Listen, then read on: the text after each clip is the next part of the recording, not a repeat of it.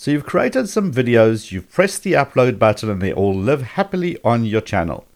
Then you notice that somebody else has taken your work and actually used it on their channel, claiming fair use. Are they actually allowed to do that?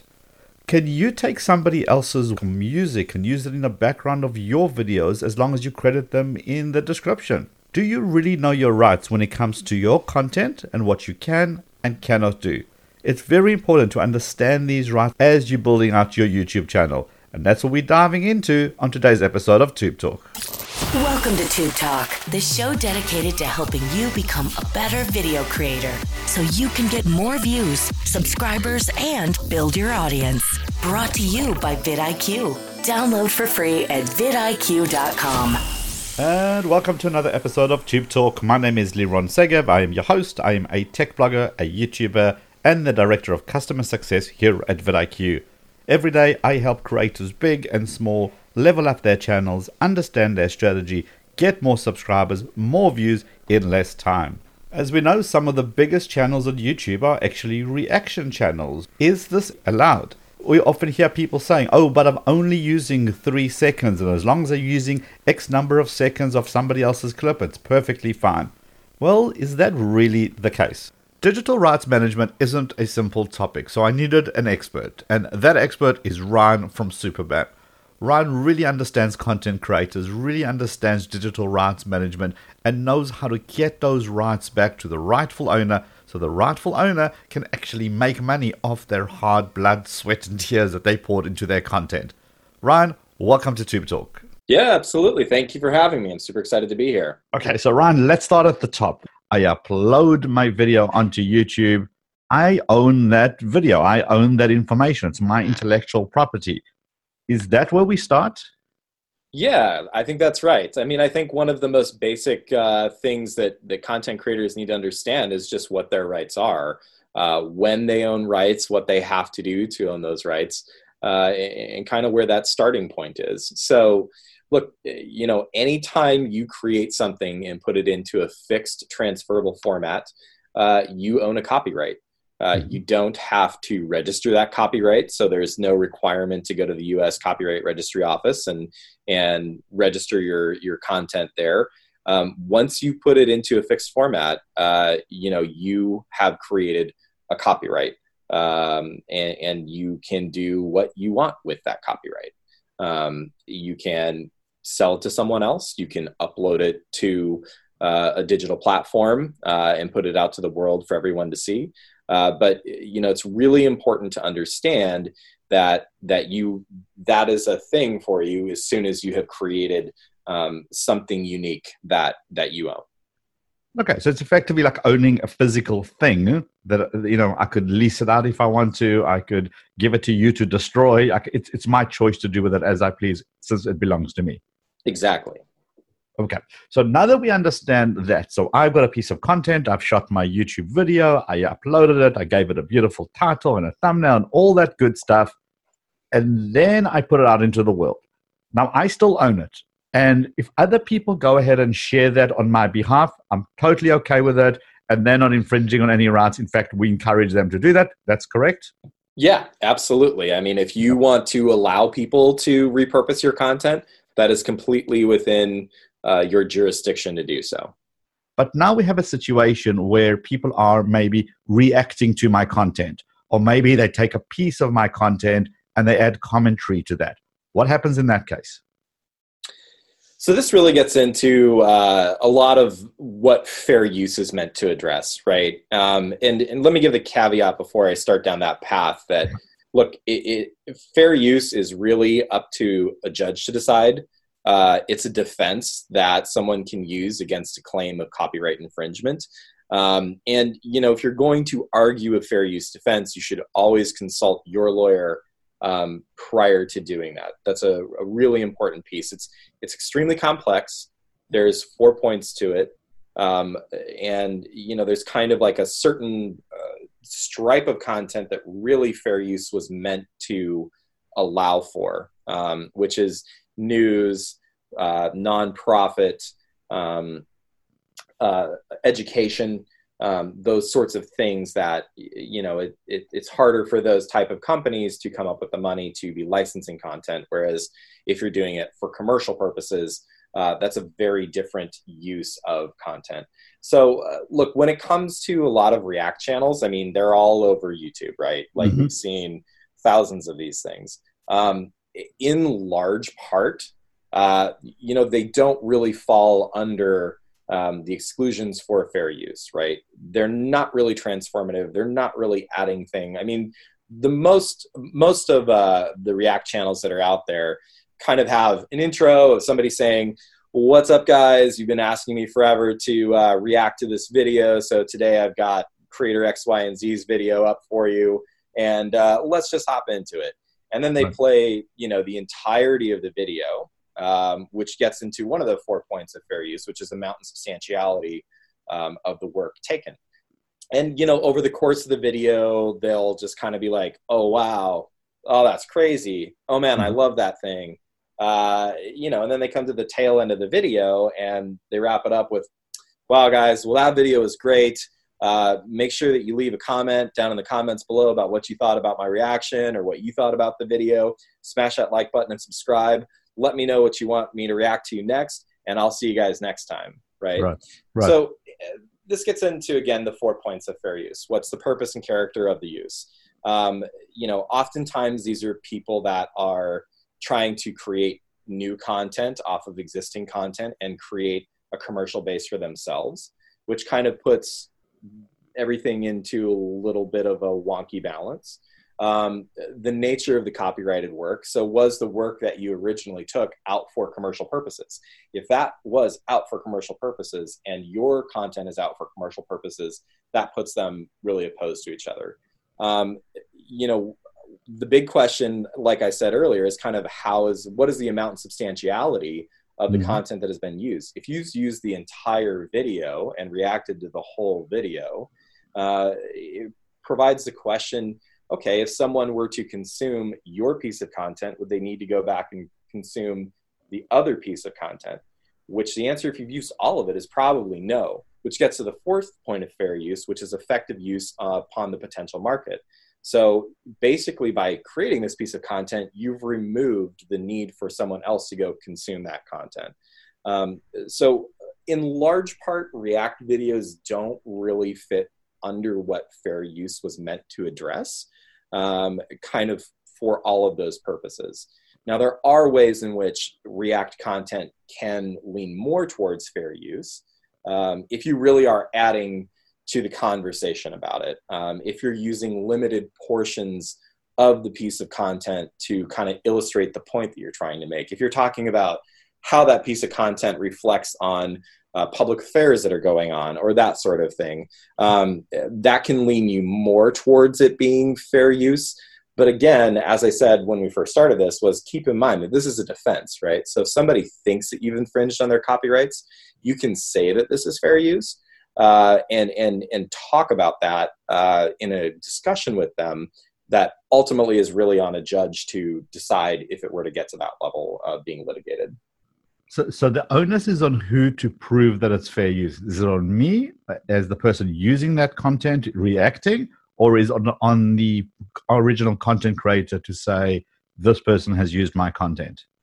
Yeah. So, in a fair use defense, uh, the onus is really on you to take whatever you have created. So, if it's a React video, take your React video, mm-hmm. hold it against these four points of fair use and try to articulate why it would fit that legal exclusion uh, under the copyright law. Okay, so let's just let's just go through those four points one more time. What are the four points? Yeah, so the four factors of fair use are the purpose and character of the use, the nature of the copyrighted work, the amount and substantiality of the portion taken, and the effect upon uh, the potential market uh, for the original content. Um, all of those things really have to be balanced and factored together. There's no one smoking gun right. uh, that creates it as a, a strong use uh, or a strong case for fair use. You really have to measure it against all four things and take that into consideration when you're trying to assess if your content could be uh, could could fit the legal exclusion for fair use. These are super complicated. I mean, if you you know if you were to start to unpack some of the cases that have been litigated, uh, mm-hmm. you know it gets it gets muddy really quick, um, and even different judges have fallen kind of on different sides on the same points of this. Right. Um, so it, it, it really depends. Again, you know, how much did you use? Did you really like? Was it really transformative? Did you really take this thing and talk about it and use it to illustrate an original idea or point that you had that you were trying to make? Okay. Okay. So it's not as simple as, you know, one, two, three, and four. Well, I've got three out of the four, therefore I'm perfectly fine. What tools do we have at our disposal for this? Yeah. So for the standard content creator, what most people have is some ability inside a video manager to locate copies of their content. Um, that's the very base level service that that YouTube offers. And if you can right. do that from your video manager, it's kind of what's called Content ID Lite. Uh, it, it is a version of Content ID, um, which Content ID is a product that YouTube uh, created back in, and launched in 2007 that allows you to deliver reference files to YouTube or copies of your videos um, that help you kind of scale this intellectual property management. Um, uh, so um, is, is, that like a almost like a fingerprint of your particular copy that you know that that's your original content that you uploaded? Yeah, exactly. It, it, it's an exact copy into a separate server um, at YouTube uh, that basically you can define to YouTube how you want copies of that content to behave, and that can be to monetize the content, track the content, block the content, or take down the content. Now, to be clear on on takedowns um, I think there's a big uh, misperception that YouTube is issuing these these takedowns, and this is done by quote unquote copyright bots, um, which is not the case in particular with takedowns. Takedowns actually require you, even when you have access to more product functionality, um, to to fill out a form and and actually issue that copyright strike.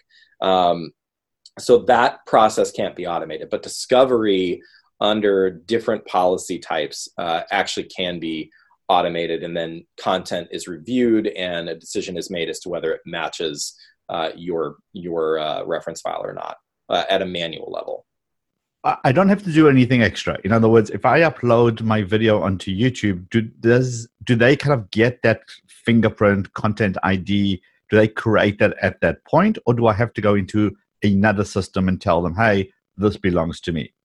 So there's really kind of two systems, right? One is if you're an individual creator, uh, there is this, you may or may not have access to it. Not everybody has access to this. So it's something that you can apply for and YouTube decides. Um, but this ability to kind of find some content.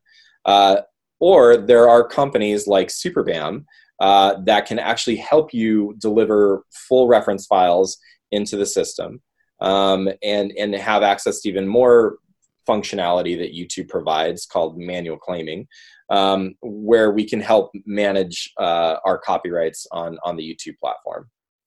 Got you, got you, got you. So if I'm just using the default set of tools, I may or may not have the system in my video manager in the new studio. It's no longer studio beta, luckily. In the new studio, I may be able to issue a copyright. I'm um, going to the copyright option and see if somebody else has used my content and then give them an option to either email them nicely to remove it or issue them the the notice to to get off the system. However, yeah. that's not going to get everything, right?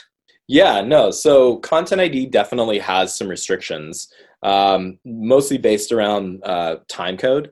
Um, so if the match isn't long enough, Content ID won't find it and that's why in in really a robust uh, you know rights management strategy you also need to have human beings that are looking for more of your content and trying to find it out there okay so now we're moving towards the SuperBAM arena where if i am maybe not an individual creator maybe i'm part of a bigger corporate or maybe i'm in the music industry and everything is royalties and i need to be able to be paid out and pay my artist out I'm not going to just rely on the default tools. SuperBAM really is going to come in and help me in this particular case, right? Yeah, exactly. That's exactly what we do. So we do both sides of it, where we both deliver your reference files into the system, uh, and, and, then we have a team of people who search for more of the content. And where we find that content uh, you know we're able to place claims on it. And you know usually you need to use manual claiming for instances where people are doing compilation videos um, or maybe short form clips that really don't fit the exclusion for fair use or any of the other legal exclusions that we wouldn't claim a video for. Mm-hmm. um, uh, you know there's quite a bit of that um, so it, it's really important that you do have both sides of it to be properly managing your copyrights Okay, so this is getting more in depth. Have you found, like, with with all your years of doing that and with your customer base, have you found content landing up in weird and wonderful places that we definitely would have missed if we just did our own search?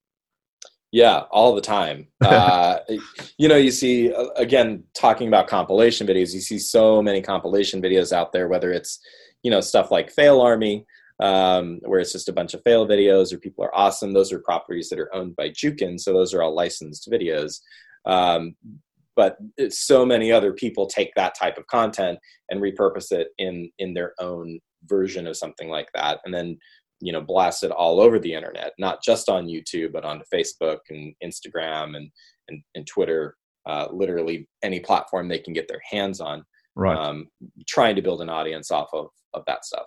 Well, and, and monetize, I suppose, as well. Yeah, I mean, most frequently these people are doing this to monetize, whether it's you know whether it's native on the YouTube channel that they're they're trying to build, or they're using that as leverage to push to a website or right. yeah. or something else. Uh, that that's how people tend to uh, repurpose content. Once you find some content, so did you come to me if I'm your client? Do you come to me and say, "Look, we discovered your content here, here, and here. What do you want to do? And what are my options?" Yeah. So for for our clients today, uh, we help them manage their intellectual property rights on YouTube. Um, you know, every time we onboard a client, we have a conversation about what policies they want, what things they do want to allow. So it's very custom here, um, and, and, then go ahead and implement those policies out there. Um, you know, the other platforms they actually haven't really built out uh, product functionality to do this kind of stuff yet. Um, Facebook sort of has it with Rights Manager. Um, it is takedown only. Um, so you know that is uh, something that we're really hoping that they they build out better and make more available to more of their clients. Um, uh, but right now, today, off of YouTube, it's very difficult to manage these rights. Um, short of sending cease and desist letters and right. uh, and or trying to contact the platform directly to get get the content removed. Okay, so if we go back to then focus on to YouTube, once you do find content that's out there and that content maybe now has got 500,000 views and all that revenue should have technically come to me, what can I do about this at this stage? You know, in working with a rights management provider like SuperBAM, uh, whenever we make a claim, any monetization from it is is is go forward from there, right? So if 500,000 views have already occurred, uh, you can't go back and quote unquote recapture that revenue. Right. Um, but you can monetize any future views going forward from there. Uh, you know, I mean, the option is always there if you want to reach out to the the channel and try and go chase down whatever money they made. You can totally do that, and you'd have the rights to it. Um, but eh, that can be very expensive to do, and mm-hmm. and the dollars that they've made may not be significant enough to right. actually go do that in all the cases. So typically, what most people do is they'll just monetize going forward um, and ignore what's already occurred. But part of you know working with somebody like SuperBAM would be to mitigate those things at all, right? If you have the content in the system, the likelihood that we're going to be able to find it before it gets to God. 500,000 or even 500 million views. I mean, we have we have several videos that that we've issued claims against the SuperBAM that are in the hundreds of millions of views of repurposed content. Uh, you know, it's it's better to have all that stuff in the system and start from the beginning um, than try to go chase down things that have already occurred. Okay, so essentially, if I sign up with you and you have now my reference files, the odds of somebody being able to use it elsewhere without you knowing are significantly less than if I just upload and then react to it later on. Absolutely. Okay. Now, speaking of clients of yours, um, do you only work with large corporates with millions of subscribers for this to make sense? Or is this a platform that perhaps is open to people with smaller channels? So right now, today, uh, we're mostly working with with larger clients. Uh, you know, our average subscriber count of our client is about three and a half million subscribers. Um, so we're working with pretty big channels, um, and then we are working with some enterprise uh, clients as well, um, like Group Nine and and Nitro Circus. Um, uh, you know, we'd love to make it more democratic. Mm-hmm. Um, so we're working to see if there's options that make it that have it make sense for both sides. Because um, obviously it is a business and we have bills to pay and people to pay, and um, but it is really important, I think, for for everyone to be able to manage their their IP rights as soon as they start creating content. Because the reality is, is once you create content, put it somewhere, very likely it's going to go everywhere, um, and yeah. and that could happen in very short order and you know in some cases it's it's only a small percentage of what you get on your owned and operated but there's also a ton of use cases where we see that what i call user generated content or ugc views uh, far exceed uh, what we got on the owned and operated side of the business. Um, one client of mine uh, Scott DW his most popular video has about 100 million views on his youtube channel. Um, but there has been so much third party uploads of his content that in total just on youtube his content has closer to 1.3 billion views. Um, and when we look at the internet in total uh, you know it's it's more like 2 billion two and a half billion views. Um, you know so and, and that's not really a fringe use case either. Uh, it may sound like it but um, you see that quite a bit uh, right. with, with, mm-hmm. with popular content yeah, I, I mean, I, I can see it even with my own personal content. I mean, I don't have a big channel, but I've seen it time and time again when people literally take the entire video and then they'll re-upload it, knowing that it's me in the video. They're not even pretending that it's them, but yeah. they're looking for that affiliate links at the bottom in that description, or they're looking to monetize it. And I have to manually go one by one and make sure that I take down the, those those videos. So if right. I'm a small channel doing this, I can absolutely imagine a huge channel, very popular. It's it's easy picking. Well, more times than often, you know, people come to us because they found one video or they found maybe five videos of people repurposing their content that do have a lot of views. But oftentimes, when we add the reference files into Content ID, we end up with thousands of matches wow. in a very short period of time, uh, usually within days. Um, crazy. So oftentimes, you know, there's kind of an onion, and you may have just gotten the first layer, um, but there, there's quite a bit more uh, to the whole entire story. Wow. Okay. So, in which case, is there a point in time in, in somebody's YouTube career where they have to say, okay, I'm going to stop uploading natively. I've got a phone SuperBAM, get onto that system, and this is now a good time for us to engage? Yeah. I mean, the more you start seeing your content repurposed, it, it's it's time to to give us a call. Um, you know, it, look, I mean, if you're trying to make a business out of out of creating content, which is what most people listening to this podcast are very likely trying to do, mm-hmm. uh, you know, it's not a good use of your time to be chasing down people that are trying to uh, to take advantage of you. Um, the best use of your time is to be focused on creating new content. That's where we're really a partner for you. If you're seeing that kind of thing, uh, you know, there's no reason to deal with it yourself. There are companies out there that, that want to help you manage that and can do it in a way that's beneficial on both sides.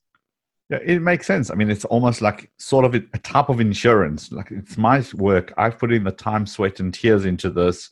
I want to make sure that all revenue occurs back to me. It's a simple business case from my side as well. Yeah, I mean, totally. And and, and look, like I think it's really important to note to creators too that that you should respect these rights quite a bit, right? Um, mm-hmm. Oftentimes, people will ask you if it's okay to use their video or, or your video uh, in, in, something they're creating, um, and you may say okay, um, and and they don't pay you anything, but then they end up creating something that gets you know a tremendous amount more views than what what you've gotten, and now you've not been compensated at all um, because you told this person, okay, go ahead and use it. You know, it's it's fair for you to be able to share in that revenue, or or at least get a license fee uh, for somebody using their content if they're going to go make hundreds or thousands of dollars off of something that you've created. Cool, but it's it's a fine line because um, you know, on the one hand, you maybe want that exposure out there, exposure to their audience, and maybe the price you pay isn't um, sharing in the upside of the revenue, but at least you're getting that exposure. But it's a decision that you're making, being the content owner. You're allowed to make that decision to say yes or no. And if they, if you say no and they use it anyway, well, now you have some ability to say, "Hey, here is proof. I told you not to use it." Now we have, now we're having a very, very different discussion. Yeah, absolutely. And just other platforms, since we would also, we did mention it a little bit earlier. You mentioned Facebook. You mentioned Twitter. Um, are you looking at things like TikTok? Yeah, I mean, we're looking at at every platform that exists, really. Um, uh, you know, TikTok, VK, which is kind of a Russian Facebook, yes. OK, Lee.com, Youku, Giphy, Daily Motion. Uh, I mean, you name it. Uh, our goal is to be able to help you manage your rights on on those platforms. Um, as I said earlier, we're not quite there yet as far as like getting all the infrastructure built out at SuperBAM. Uh, but um, uh, the goal over time is is to be able to be a, a holistic rights management service provider. Yep, it's the service you need, but don't know you need it yet. Yeah, yeah, absolutely. I mean, it's you know, I, I talk a lot to creators about creating your team these days because a, lot of creators are starting to move out of just this being a hobby right. into into it really being a business. Um, and so many of us started this, started creating content, you know, uh, where it was just us doing the content mm-hmm. in our bedroom, in the kitchen, in the living room, whatever, um, and and being the beginning, middle, and end of the whole entire thing. As your business becomes bigger, it's really important to keep in mind that there are things that you're going to need that you're not going to be able to do yourself. Um, yes. It's important to have a lawyer. It's important to have an accountant. It's important to have, you know, if you're big enough, a manager or an agent who can actually represent you and knows how to negotiate deals in a way where you end up making more money. It's important to have a rights management provider. Um, all of these things become really crucial as you're you're building out a sustainable business long term. It is a business at the end of the day. Most people start off or a lot of people start off by maybe as a hobby and as it grows and they see a little bit of income coming in it at a point it will turn into a business. And yeah. just like every business you go through a growth spurt and a growth phase and then you start hiring. So i agree part of your hiring team or part of your hiring strategy should be someone looking after your wallet, your money, which is going to be your rights of the intellectual property that you created. So it is one of those things that, as I said, a service you didn't know you needed, but you absolutely do. Totally. Yeah, it's it's something that a lot of people don't think about until they realize that it's a problem. Uh, well, and, until and, they realize they've lost um, X thousands of dollars because somebody else just ripped their video. Yeah, exactly. Okay, so Ryan, people listening to this, and maybe they're in, in, an enterprise um, person who's got a lot of intellectual property. Now they're hearing this and they're going, "Oh dear, I haven't done anything about this." Or maybe they know that their content's already out there and they're a pretty big channel and they're losing on dollars as we chat. How can they find you to get more information? Yeah, totally. So you can find us at superbam.com uh, and fill out our form. We'll get back to you quickly. Uh, you can follow us on Instagram, Facebook. Twitter at SuperBAMDRM. You can also send us an email uh, to we fight for your rights at superbam.com. Oh, dig that email address. That's that's pretty cool. And thank again, you. everything will be in the show notes. Ryan, thank you for unpacking this topic a little bit for us. Totally. Well, thank you so much for having me on the podcast today. Absolutely. And for you guys still listening, please don't forget to hit that subscribe button on your favorite podcast application. Leave us a review. Let us know how we're doing. Who else should we interview? What kind of topics are you guys into? And share this episode with one of your favorite creator buddies so they know what their rights are and they could actually monetize. Thanks for hanging out. We'll catch you guys on the next episode of Tube Talk. Cheers for now. We hope you enjoyed this episode of Tube Talk, brought to you by vidIQ. Head over to vidIQ.com slash Tube Talk for today's show notes and previous episodes. Enjoy the rest of your video making day.